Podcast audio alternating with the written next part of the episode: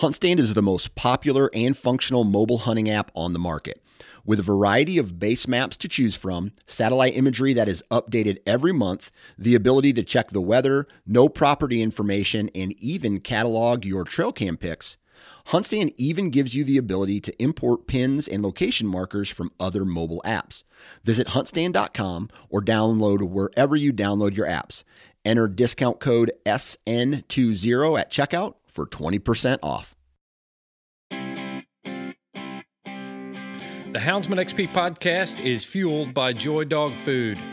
Joy Dog Food has a rich tradition of supporting the Houndsman of America. Founded in nineteen forty-five, Joy is proud of its history and the relationship it has built with the American Houndsman. And in seventy-six years, there's never been a recall. Made with one hundred percent American-made high-quality ingredients, Joy Dog Food has one of the highest calorie-dense formulas on the market.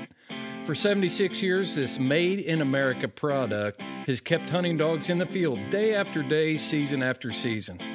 And when we say made in America, Joy has a long track record of fighting for American freedoms by being on the front lines against the animal rights movement and their extremist tactics. Joy will fuel your hounds and fight for your freedoms, fueled by Joy.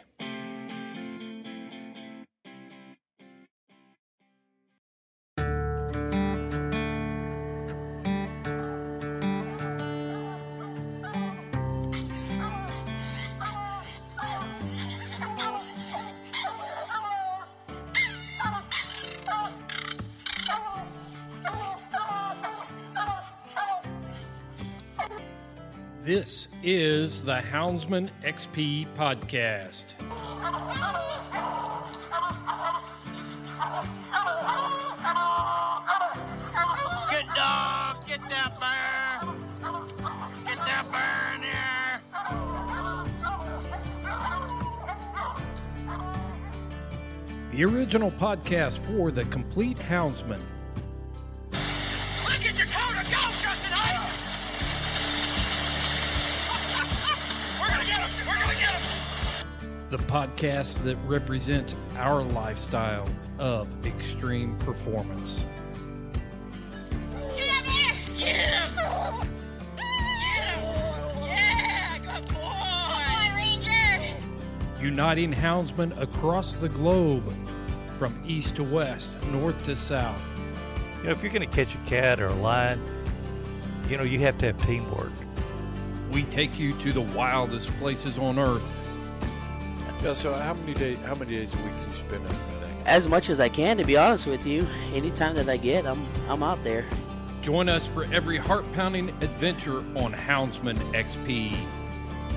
I'll tell you, like I tell everyone else, I'm going to hunt whether you're here or not, so you might as well be here.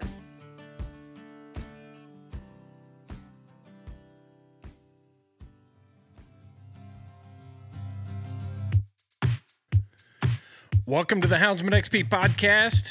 I'm your host, Chris Powell. What do you say we catch up with Shorty Gorham? Where's that guy been? Well, he's going to tell you where he's been and what he's been up to. Shorty spent his whole adult life in professional rodeo and ended up with the uh, P B R and doing the biggest shows that they had. Everything from the World Championships in Vegas to the Fuel the Beast tour to, I mean, just all kinds of stuff. So he's seen a lot of stuff, from working those local rodeos, moving all the way up to the big leagues. And we're going to talk about something that's a pretty hot topic in the hound hunting community right now. Is money ruining our sport? We're going to dive into it, folks. We're going to talk about every aspect of it. You know, in my mind, hound hunting sports is similar to rodeo and professional bull riding, and we're going to overlay those two together. We're going to compare them and dive in and talk about what money is actually doing to our sport and what does it hold for our future. Houndsman X P also made a big announcement this past week. We built our own dog box. I've always wanted to custom build a dog box that had all the bells and whistles, all the things that I needed in a dog box. And I think we've hit it. Check out the competition extreme by going to houndsman x p dot com. It's in a banner right at the top. Right at the top of the page. You can find it right there. a live link where you can check out all the details on this dog box. And if you order in the month of May, it will be ready to ship June first, and you will get free shipping if you pre-order now. Check that out, folks. It is nice. We designed a box that we always dreamed about having, and it's available to you. Check them out at houndsman x p dot com. Pre-order in the month of May and get free shipping. We're going to have them on hand. It's like a custom box that you're not waiting weeks for. This is a box shaker, folks. Let's get into this conversation with Shorty, see what that guy's been up to.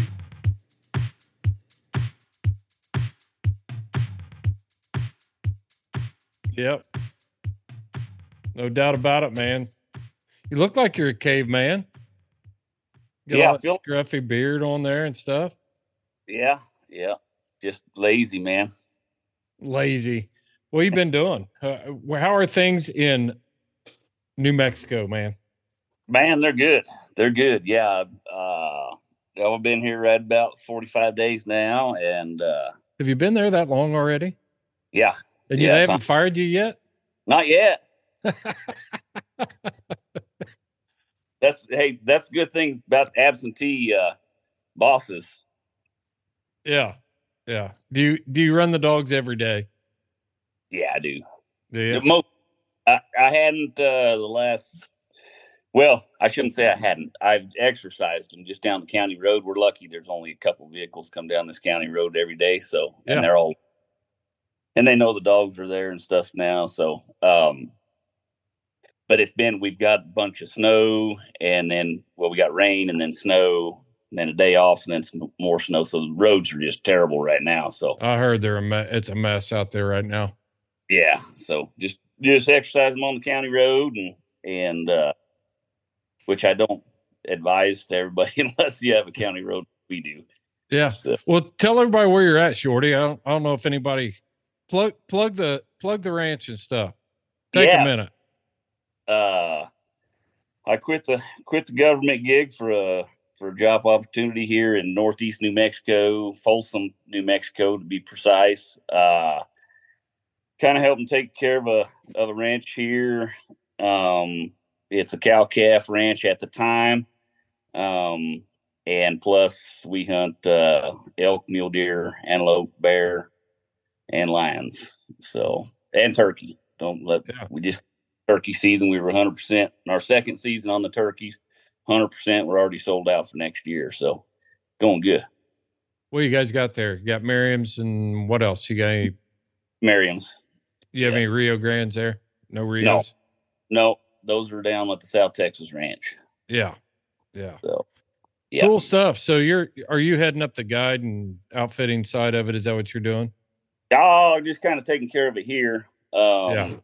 We have a guy, uh, Levi, that uh, he kind of takes care of. He oversees all of it in South Texas and here, but but just kind of yeah, making sure all the animals are, are good and healthy here, watching over things, and, and uh, trying to catch a panther every now and again. Yeah, yeah. So uh, do you miss do you miss the P B R stuff? Man, I don't. I don't know. It's like when people ask me, do you miss being a game warden? I'm like, no, no, not even a little bit. No, it's, yeah, I tell you what, I miss my friends. That's what uh, I miss too. Yeah. Cause you, you know, shoot, we were, we were damn near half the year on the road together. So you just made so many friends. It's like, it was like a second family. So I do miss them, but, but the road and the waking up, store and stuff. No, I don't miss that a bit. Yeah. Yeah. So what's your day look like out there now? Yeah, I'll pretty much get up every day, take the dogs out, um, go, you know, go look at some country, see if, see if we can find some lion sign and, and, um, uh, if we can, then we'll, uh, and it's good sign and right spot on the ranch, and we'll try to get a lion hunter in here. Um, Otherwise, just go hunt the dogs and and uh, catch what we catch, and come back to the house and get get chores done the back half of the day. So, yeah, at least they uh, get to get to hunt hunt the dogs from whatever time I get up until about noon. Out here, it's it's mostly everything is is uh, you have to wait till shooting light to turn the dogs loose. So, mm-hmm. yeah. yeah, yeah. Well, the reason I the, I thought we'd talk about. Have you seen all the stuff going on at, uh, especially, well, it's been going on a long time, but Josh Michaelis has talked about it. I was on their podcast last week and talked to him about money in the coonhound sports. And I thought we could have it. I always wanted to ask you and talk to you about what your opinions were about money in the hound hound sports, because I look at it a lot like rodeo. And, mm-hmm. and the, the way rodeo has, has kind of anchored itself in American culture and, and everything. I mean, all that rodeo money gives more exposure to every guy out there on a ranch working somewhere, as far as, and I'm talking everything from, from tires to Lucas Oil products, to clothes to, I mean, there's a huge impact there that that that brings to the ranching culture, or am I missing that? No, well, it just brings it the whole Western culture, you know, and that's that's the thing that that like, and I think I was fortunate. Like, I, I worked twenty-seven years in the industry and got to see it go from pretty much no money to now. What was it know? like? What was it like when you first started? I mean, because you were doing smaller rodeos and stuff, but what what kind of things did you see?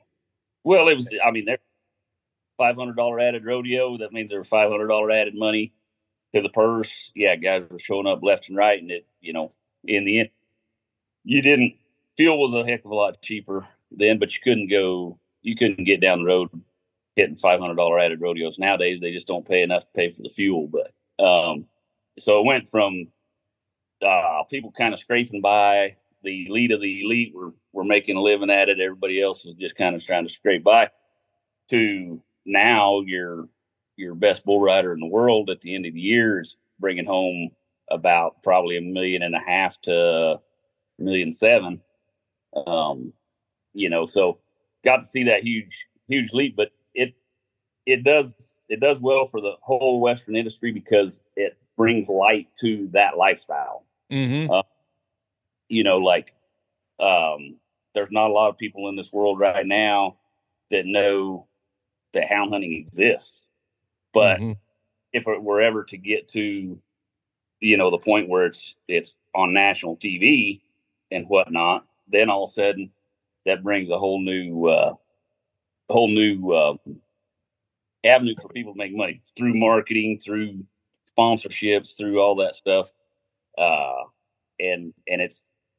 Quite frankly, there's some rough times that I've seen, you know, uh, just um, different things. But anyways, there'll, there'll be some rough spots in it. But when they when the end goal is met, it's better for the sport.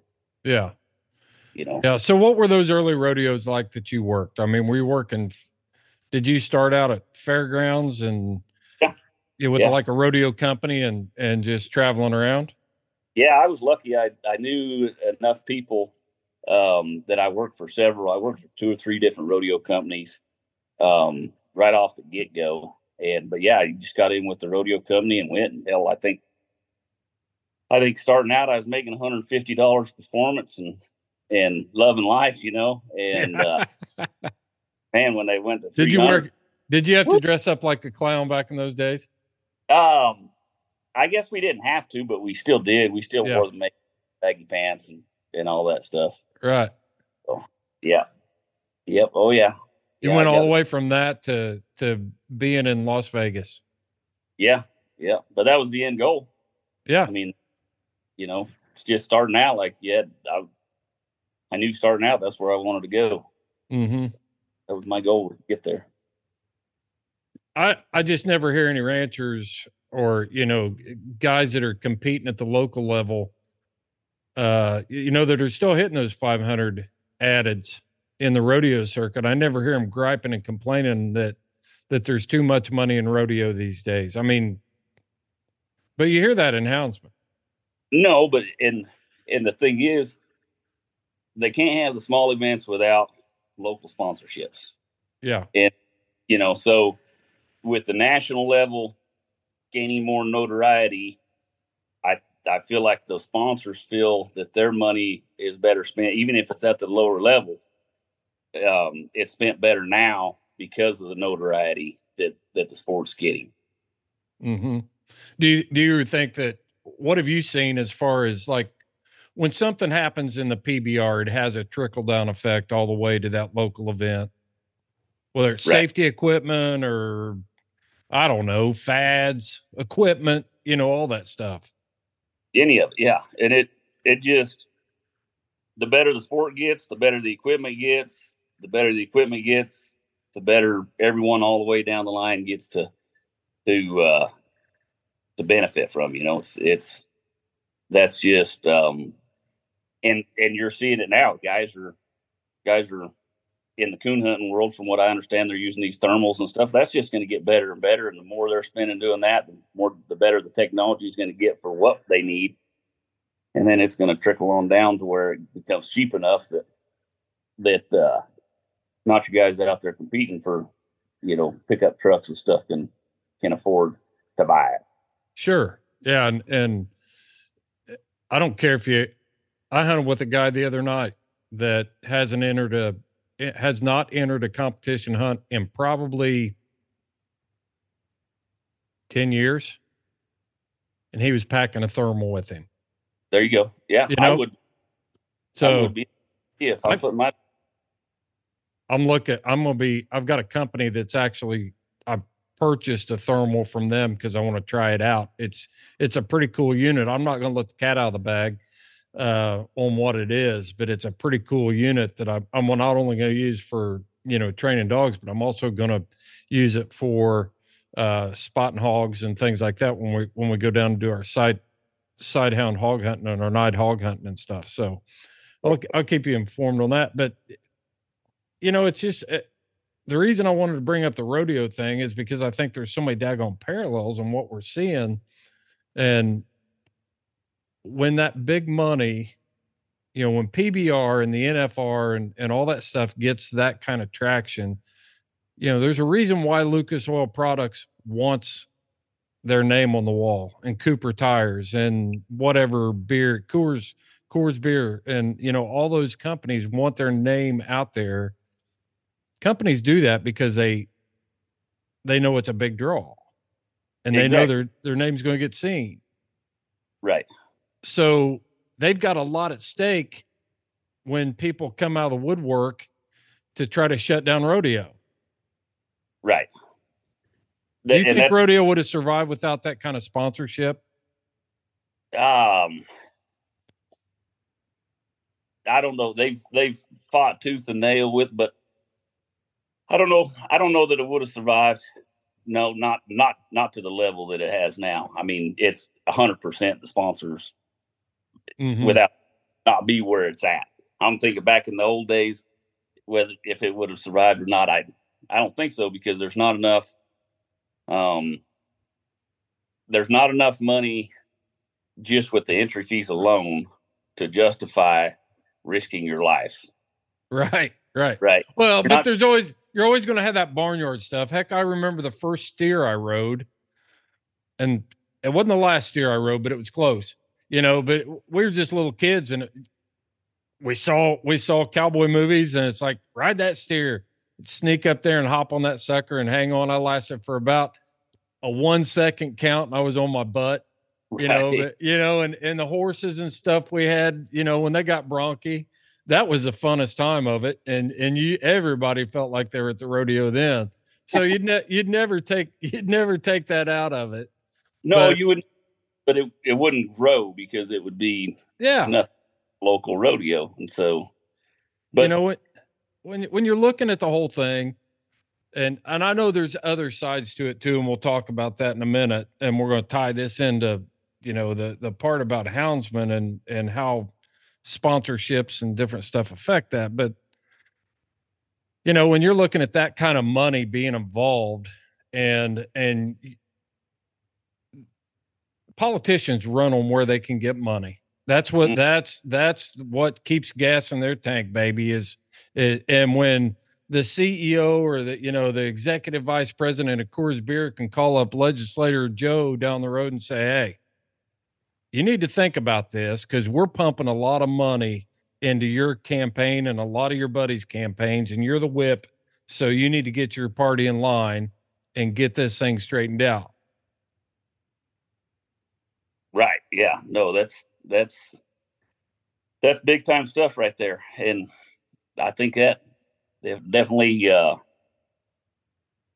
it's going to be it, it's going to get there. I, I have a good feeling that that the sport is going to get there. And there's going to be some bumps and knocks on the way is all I'm saying. And everybody's got to be patient because you can't make everybody happy right off the get-go. Um, well, they, were, they were talking about it, and we're talking mainly about I want we want I'm going to talk about how I think that ties into every houndsman in the United States here in a few minutes, but but um, or give my opinion on it. But the million dollar, they were going to have a million dollar hunt, right? And they just simply couldn't couldn't get there because just trying to go too fast. You know, we saw we just had our first hundred thousand dollar hunt two years ago, right? And now you know that's become a more commonplace, and right. there's just a you got to walk before you can run. And, you know, so the, the, the T V, the T V will be the next step, in my opinion. You know, get T V on, on these events, good T V that can go, um, you know, on R F T V, R F D or, or Cowboy yeah. Channel, something like that, because believe me, your sponsors know where their dollars are going, and, and to go throw enough money at an event to have a million dollar event um, without T V coverage. You know, they, they know that when they're buying sponsorships, you know, whether it's be for the Super Bowl or whatever, they know exactly how much money per second that it's costing them. and, yeah. you know, and, and, and what they're getting out of it has to, uh, has to offset that, obviously. So I wonder what um, that matrix is. I wonder, I wonder how, what, how they figure their return on investment, because everybody knows what Coke is and and Coors Beer. Well, you know, unless you live under a rock, you know what a Chevy truck is. So, right. what's their what's their draw to make sure that they have their name at a NASCAR event? Everybody there knows what a Chevy truck is. Why why would they waste? I wonder why they'd spend that money. Well, and I think it's probably a lot of it's a, like a brand loyalty type of deal, you know, mm-hmm. just, and I don't know all the sponsors of NASCAR probably ever, but I could just tell you through growing up uh, in, in the rodeo business, I'm going to wear Wranglers. Um, I'm going to wear Ariats. I'm going to uh, drive on Cooper tires. Yeah. Uh, I'm driving a Ford pickup, and, you know, there's just certain things that, those were the people that I grew up watching here. You know, they were, they were, they, they've built brand loyalty with me just because I grew up in the rodeo world. They were always sponsors of it. They still are. And so that brand loyalty, I think, pays more than getting you to get up and go grab a Coke that day. Mm-hmm. You know? Well, Heath was, Heath was bad mouthing Fords today. So what, how many miles you got on your Ford, Shorty? Oh, like three hundred fifty thousand hunting miles. Yeah. Yeah.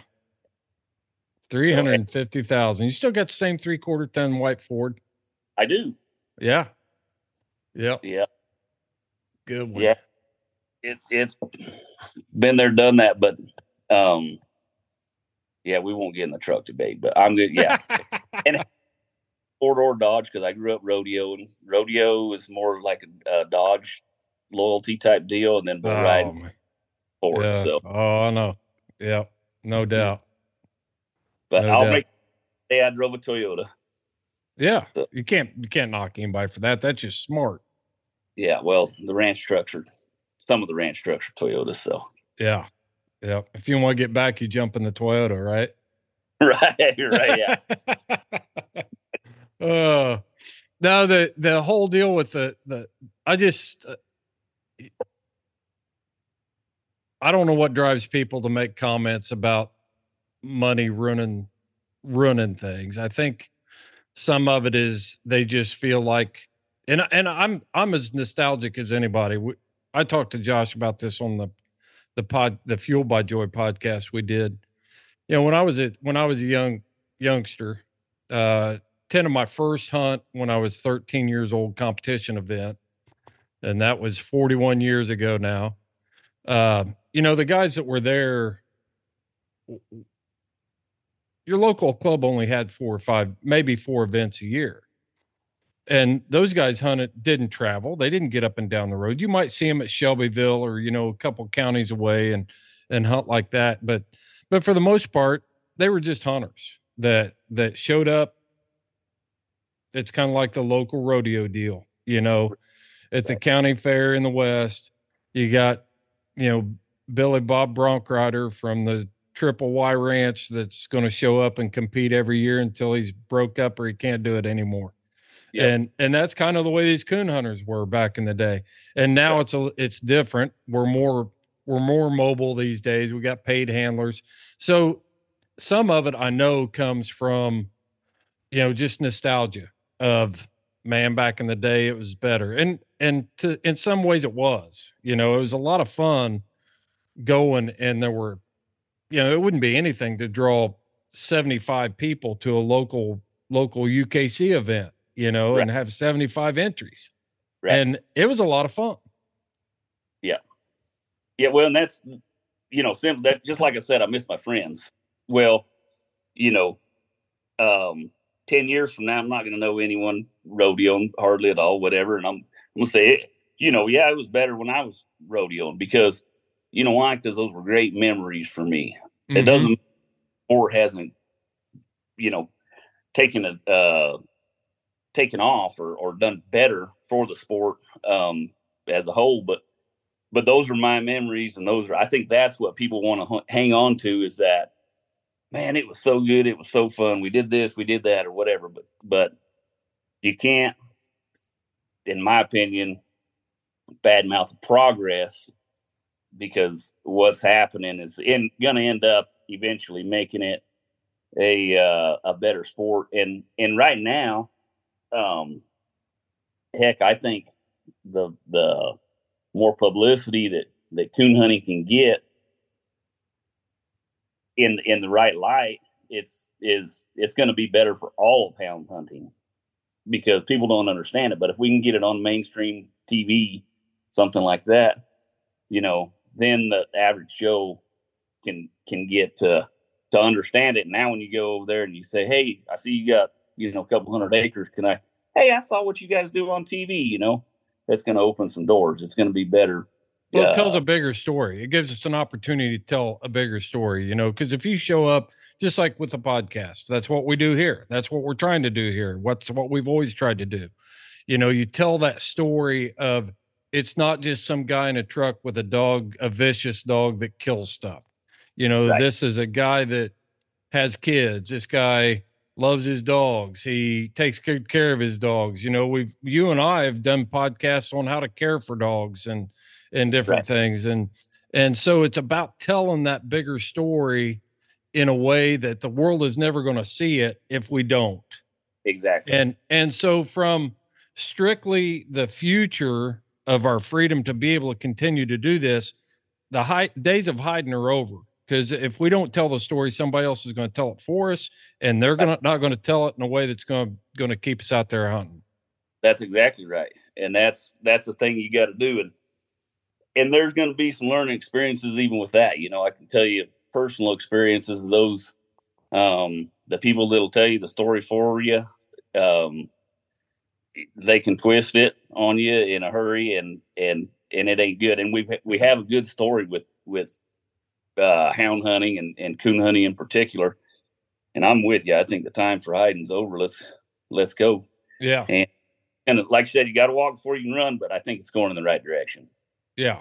Now, some of the some of the parts that do concern me is, you know, with this money, I I told Josh the other day, this came up in the conversation. I was like, you know, I've been keeping track. I kept track for the first two hundred um the first two hundred competition hunters that I talked to after we started the podcast. And I asked them all the que- different, I all asked them all the same question. If competition coon hunting went away, would you still hunt? Would you still be a houndsman? And seventy-five percent of them have said no. Right. So that raises a question in my mind. So are you, are you in love with hunting? Are you in love with hounds? Are you in love with competing? Right. And so I think we've developed a culture here with the money, and it's created this draw where, you know, a twenty-two year old kid can make good money handling a dog for the right, right handler. If he's a good handler, he can make good money. And, and, but with that, how many of those people are going to s- stick with it? Right now, well, I'm up seventy-five percent said no. There's a solution for that though. Um, and, and something, um, that team roping did a long time ago, which was brilliant. Barrel racing has followed suit some somewhat, but team roping developed a, a numbering system where you are, you know, somebody will watch you rope, whatever, and they number you one through ten. Mm-hmm. Well, then, you know, because it's team roping, obviously there's more than one. So there's two guys. If they have a number, number uh, ten roping, you can have, um, you know, two number fives rope together, or a four and a six, or whatever. But, and some of them are capped at a certain height to number. Well, um, you know, no matter, no matter what, nobody likes going and, and not, not having a chance to win. So create a numbering system for this deal where your local clubs, you don't have to compete against this guy, or you get a so many point slide. Um, if this guy's over a certain number or whatnot, there, there's a way to do it. It's just got to be discussed and, and looked at and broke down and, and create a system to where. Yeah. But then you take away, you, you, did you hit your mute button? I did not. Oh, okay. I, maybe I just started talking and cut you off. I'm sorry.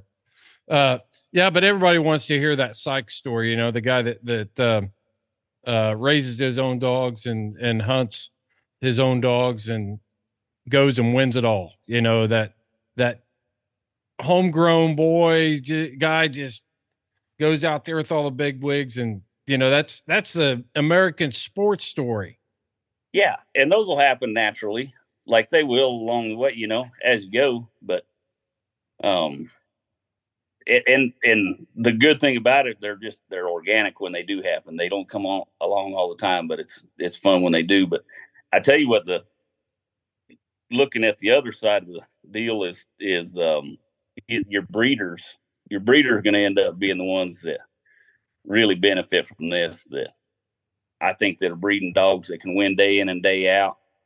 Uh, they're going to start getting some serious, and I know they already, they already are. But I, it, mm-hmm. it's just, it's going to get better for the guys that are really serious about breeding and producing dogs that can win every day. Well, I always say it, man. When when people are spending eighteen hundred dollars for a doodle, and the only expectation of that dog is not to shed hair on the couch. Right. Why are we expecting puppy prices to be still nineteen eighties, two hundred bucks a piece when you can raise that dog? And if you do, if you know what you're doing and you've got a good pup, then, then you can set the limit for where you can, how much money you can win with that dog. Yeah. Yeah. Well, and, and more money there is out there to win, the more money they'll, they're willing to pay for pups. The the other thing I worry about, though, is, you know, with so much emphasis on hounds have changed so much, even since, you know, uh, really since the year two thousand, last twenty years, the style of dogs and different stuff like that. Mm-hmm. You know, they're just, it seems like that a lot of these dogs that are winning come from breeding programs that have been bred to fit a scorecard, you know, instead of do the job that we need them to do. So I do worry about, you know, the influence.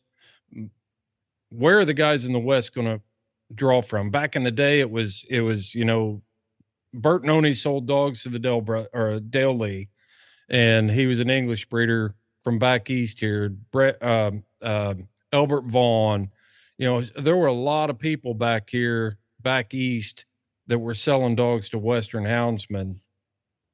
Is the, you yeah. think the Western breeding programs are good enough now to, to sustain it, or? Yeah, I do. I do. But, um, does there need to be a different breeding program? Well, you know, that's the thing. here's the thing. If, if, if, um, if you don't like the hounds fit in the scorecard, change the scorecard, you know, make it to where it's more, um, advantageous for a different type of hound, like the perfect hound, whatever you're thinking. But, but what you'll see, I think, is that, I think it's I, just a needs thing, Shorty, the, the, the needs that you have. You know, I know I've hunted with you enough to know you run multiple dogs at one time and you expect them all to, to pull their weight and do their part and be together. And you don't want to be chasing thirteen hounds in thirteen different directions. That's all and, I've been doing days. uh, uh, but you know, the, the, the competition dog, they expect it to be by itself, independent, you know, under a coon somewhere. Uh, right. And uh, I don't, there is a tendency to breed a dog, a different style of dog than, than what we hunt in the Rocky Mountains in the, in the winter time, you know. Yeah. Um, I've tried to dispel that a little bit with a couple. I've got three of my dogs out of two Grand Night champions. Uh, they're, one of them's a platinum P K C champion in the Rocky Mountains right now, that are just excelling on lion hunting. So, right. I think it can be done. And I, I, but it is a fear. It is a fear that right. if we keep breeding, there isn't anybody that I know that would, that would buy a, a horse off the track at the, at Kentucky Downs and expect to work cattle or ride trail on it in the Rocky Mountains or have a good time on it. No, I, yeah.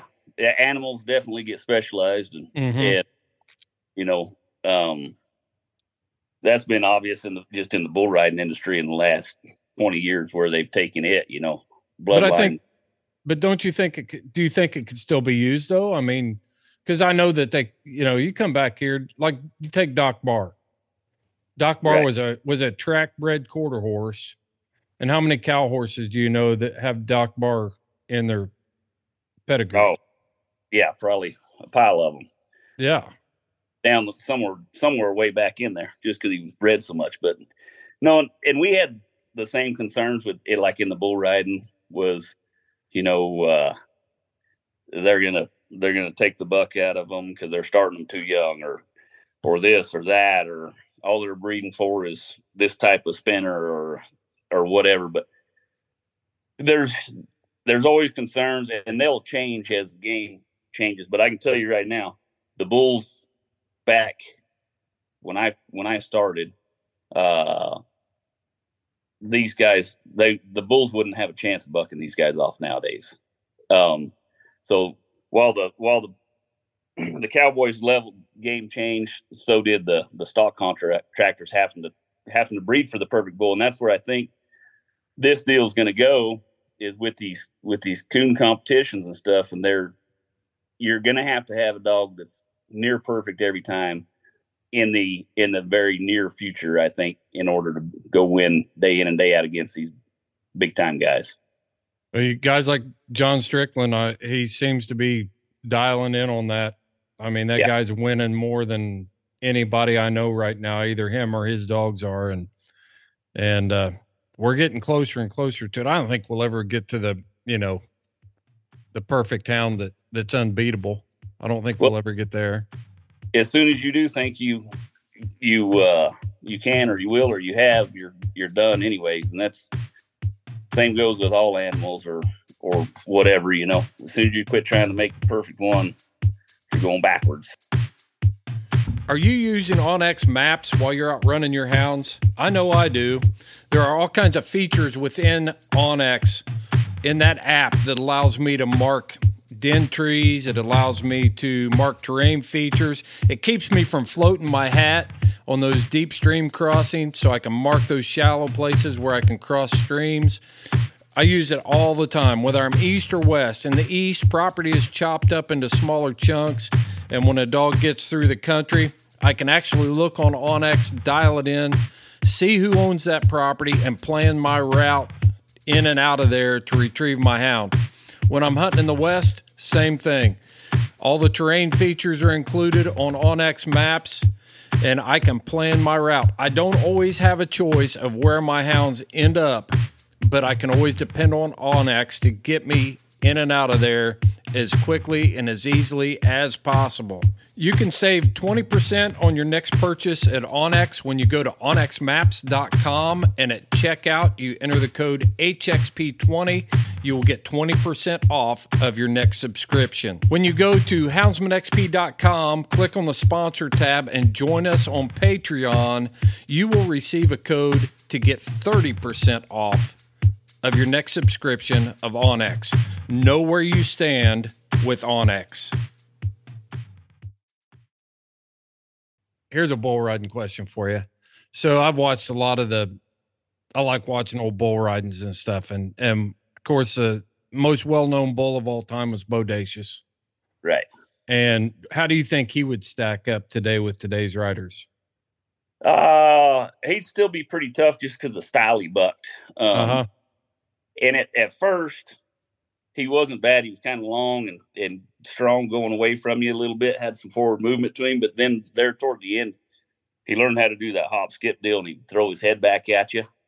And bust even your you, face up. Yeah. Tough, tough right, right.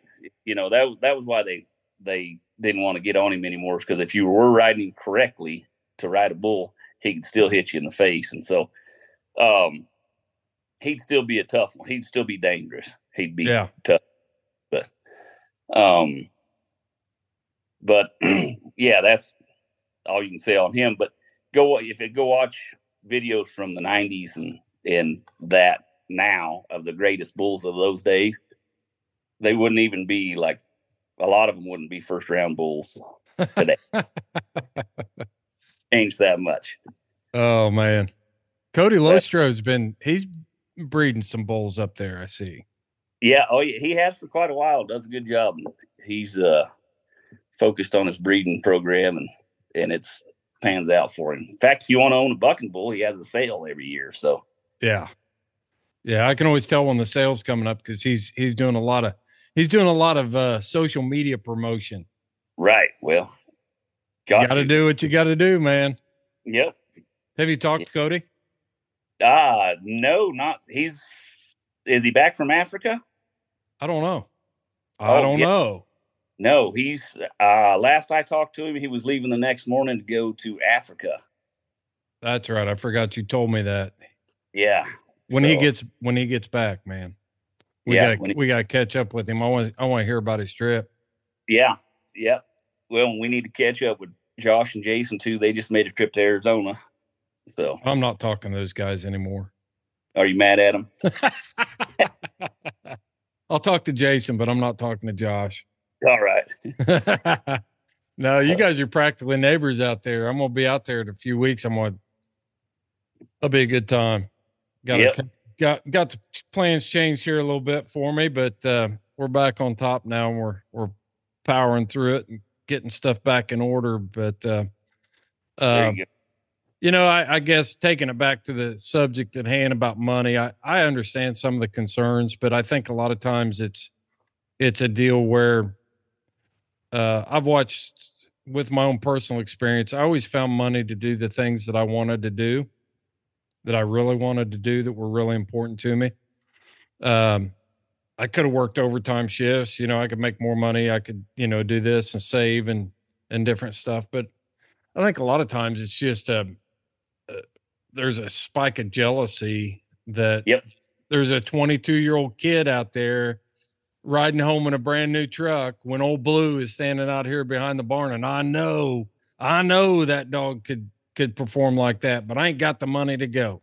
So it's, yep. it turns into an excuse. Yep. Yep. And I tell you what, not only you might not have the money to go, but I guarantee you one other thing, that guy probably outworked you. Yeah. And that's what happens more times than any, in any sports or any competition, is the guys winning usually outworked you. That's the truth. There's no doubt about that. And and there's another aspect to it too. If that dog is good enough and you make a good enough splash in your local events, then the community's too small. Somebody's going to be for people not yeah, for for people not to know about it, and yep. for them to be calling you and saying, "Hey, You know, yep. I either want to buy your dog or I want to pay you to take yep. that dog and do this, but this is the condition. I'm going to, I'm going to own the dog, or I'm going to be partners on the dog or something like that. Yep. Yep. And that happens. And I've done that many a times. I'd be at a bull riding somewhere, a smaller bull riding that, that we did or something. And I'd see a bull and I'd call one of those big guys and say, hey, there's a bull over here you need to look at. He could fit the deal. You know, there's, and that that's going to happen in, in the coon hunting world too. It's going to make everything get better for, for everybody if you just give it a chance. yeah. I, th- I think there's so many parallels between what we do and, and, uh, you know, rodeo and bull riding and all that stuff. It's right there in front of us. It's a good model that we could, we could learn a lot from. You've, P B R's already done it, you know, yeah. and, and, uh, N F R and, and all. What was the other one? M P R C A? Is, P R C A. That still, is that still going on? Yep. Yep. Yeah. Yeah. They have their uh, uh, Wrangler National Finals Rodeo in December in Vegas every year. Yeah, that's so, right. Yeah. yeah. Mm-hmm. So it's already been done. It's already been figured out. We just got to quit trying to reinvent the wheel and look at it. And man, you make it, you make it important, and you, you bring the money to it, and, and money is power, and money is influence. And, and that's what keeps you anchored and secured into the future.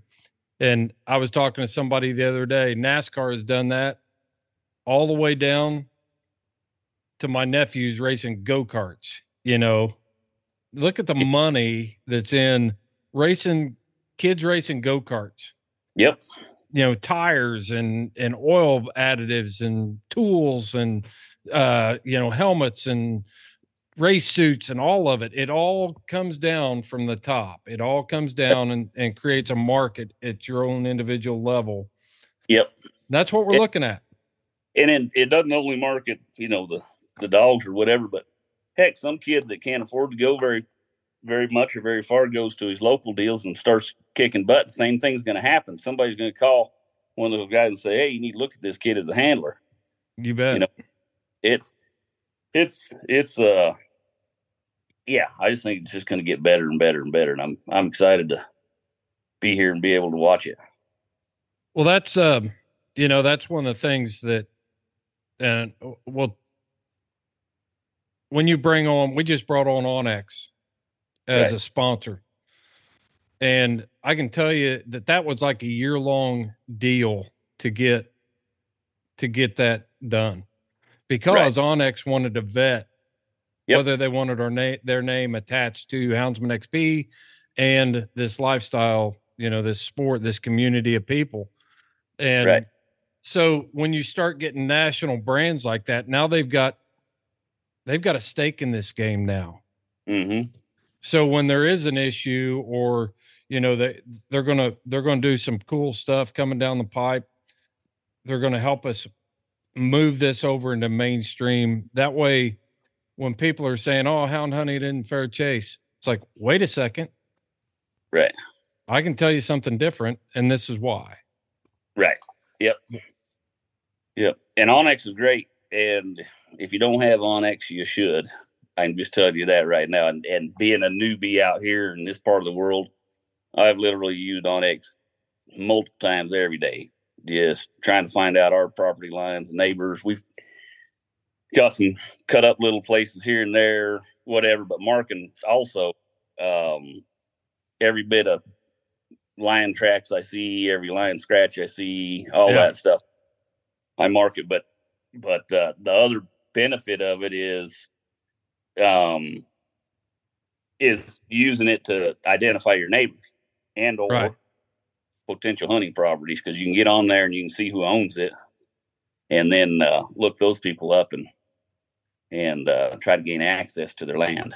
Yeah, and it's even it's even uh, you know, you talked about being out there, but but being back east here where the properties are smaller, and right. we do get more and more absentee landowners either from Indianapolis, Louisville, or or Cincinnati that come out here and buy property.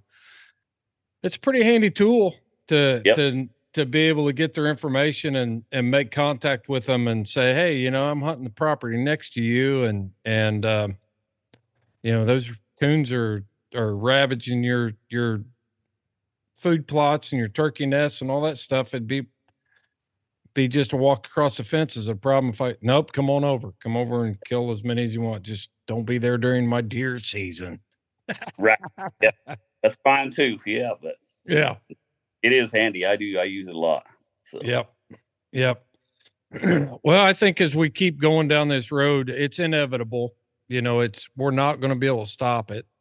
And so I just wanted to kind of have a conversation, see what pick your brain, see what you thought about it, and compare it to that, you know, what we've, what you've seen in rodeos since you've been in it for so long. And, um, yeah, no, I think they're on a, they're on a big parallel, you know, and, and the good thing is, um, there's people that have watched it and, and, you know, and rodeo or bull riding didn't create it, you know, it already been done in, in NASCAR and golf and the way mm-hmm. they structured theirs. So you don't have to reinvent the wheel to be successful.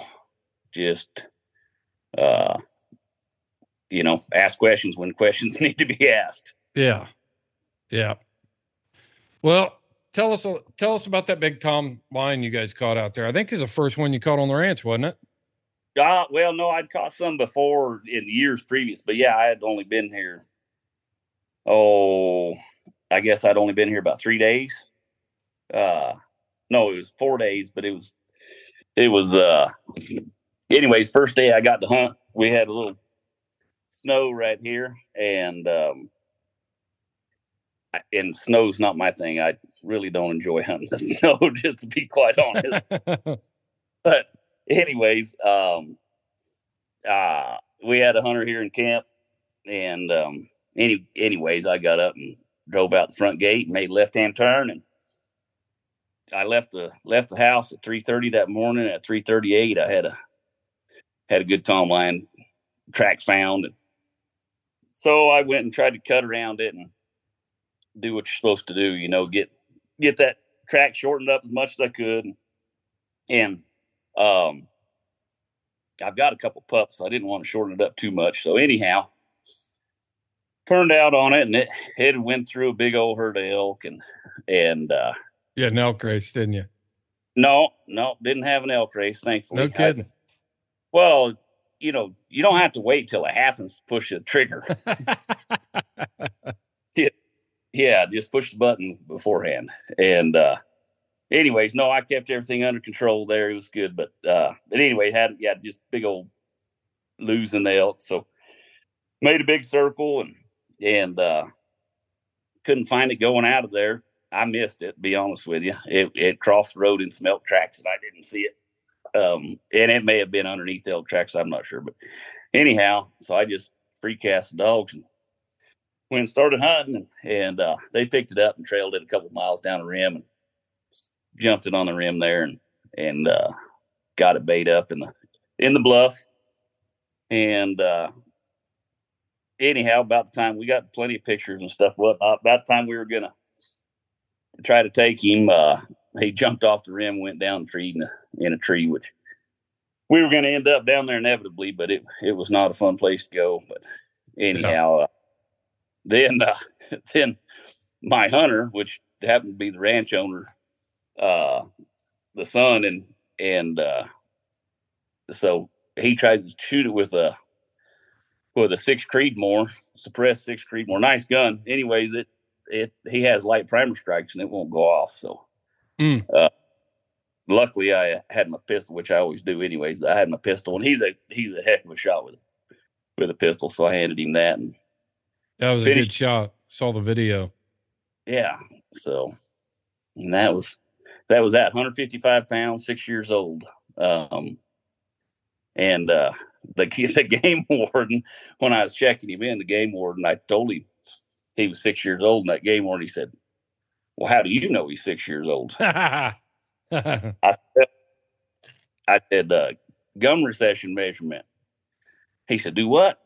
I said, yeah. I said, I man, I just got off the job. I worked for Wildlife Services. I said, but since like two thousand sixteen, I've been doing a bunch of mountain lion capture work for studies and stuff. And I said, by measuring that gum recession, you can age them.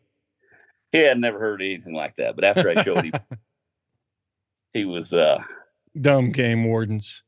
I'm not dead. I think shady was going on when I knew how old he was. Yeah, no kidding. How many lines do you think you caught when you were working for U S D A? Do you know? I, I can go back and look, but no. Um, Give us an estimate. I have no idea. Yeah. I have, I don't know. I, I, honestly, I never kept track. Thousands. No, no, no. We're going to Shorty Gorham, lion catcher. You're right. right. No, so. Well, man, I appreciate this good talk. It's good talking to you. Yeah, well, get out here. I know you had some stuff come up and whatnot, but uh, weather's getting prime out here now, so you better. Oh, man, I'm ready. I am ready to roll. I'm telling you. Maybe, maybe if you come down, maybe Josh and Jason will come visit us. I don't know. Like, they haven't come and visited me yet, so. They, they're homebodies, man. I've tried to. Josh backed out on this. Josh backed out on me this year. He was supposed to be out here in April, April first. We were going to go do run around, do some different stuff, and started getting closer and closer. And, and, uh, yeah, he, he just, uh, he's done so much traveling and stuff. I, I respect him for it. You know, he, he likes staying close to home. He's got yeah. a lot of work, man. Those guys work. Holy smoke. They work. Yeah, I know it. I know Josh, it. Josh, for some reason, I, there's always pictures of Jason working. I think Josh, Josh, Josh stands back and takes pictures of Jason working. I got, he's the social media. I better stop. I better stop. Josh isn't here to defend himself. So no, I'll be out in a few weeks and, and, uh, we'll, we'll go look at some country and have some good times. Sounds good. Good talking to you. And, uh, we'll talk soon. You bet. All right. Thanks for listening, everybody, to the Houndsman X P podcast. Make sure you check out our website at houndsman x p dot com. And uh, we're dropping new merch, merchandise there and filling up that store. Get yours. Look for our specials and shop at our sponsors too, man. Just like Shorty was talking about brand loyalty. You know, the sponsors that we've got are are serious about our motto to preserve, protect, and promote this lifestyle. They put their names on it and they're there for you. So, and check out our new onX code. It's H X P twenty and you can get twenty percent off of your onX when you use that code at checkout for your next onX subscription. So check that out. All right. Well, I'm your host, Chris Powell, and thank you for listening to Houndsman X P. This is Fair Chase.